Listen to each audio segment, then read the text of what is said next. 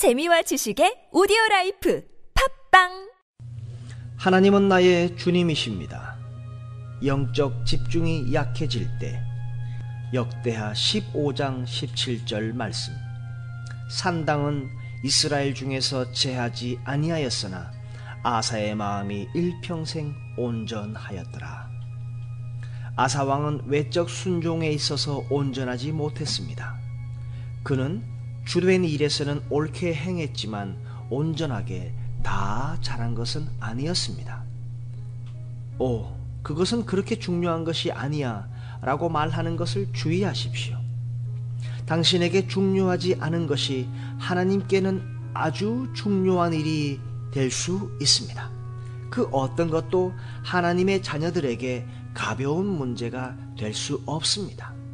얼마나 더 오랫동안 하나님께서 이 한 가지를 우리에게 가르치셔야 하겠습니까?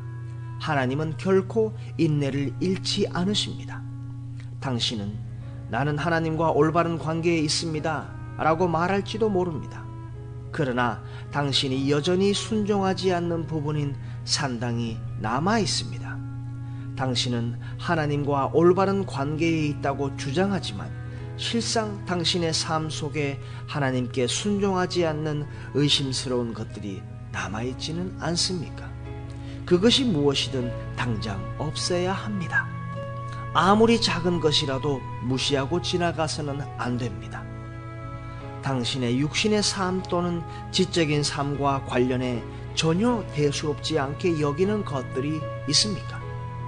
주된 일은 옳게 하고 있지만 다른 부분에서는 엉성하다면 이는 주께 집중하는 마음이 느슨해지고 있는 것입니다. 당신의 심장이 쉬지 않듯이 영적 집중에서도 쉼은 필요 없습니다. 도덕적인 삶에서 벗어난 나를 보내면서 도덕적인 사람으로 유지될 수 없고 영적인 삶에서 벗어난 나를 보내면서 영적인 사람으로 유지될 수 없습니다. 하나님께서는 당신이 온전하게 주의 것이 되기를 원하십니다. 당신 스스로 주의 뜻에 합당할 수 있도록 주의해야 합니다. 이를 위해 대단히 오랜 시간이 걸릴 것입니다. 그럼에도 불구하고 우리 중에는 불과 2분 이내에 엄청난 영적 향상을 이루기를 기대합니다.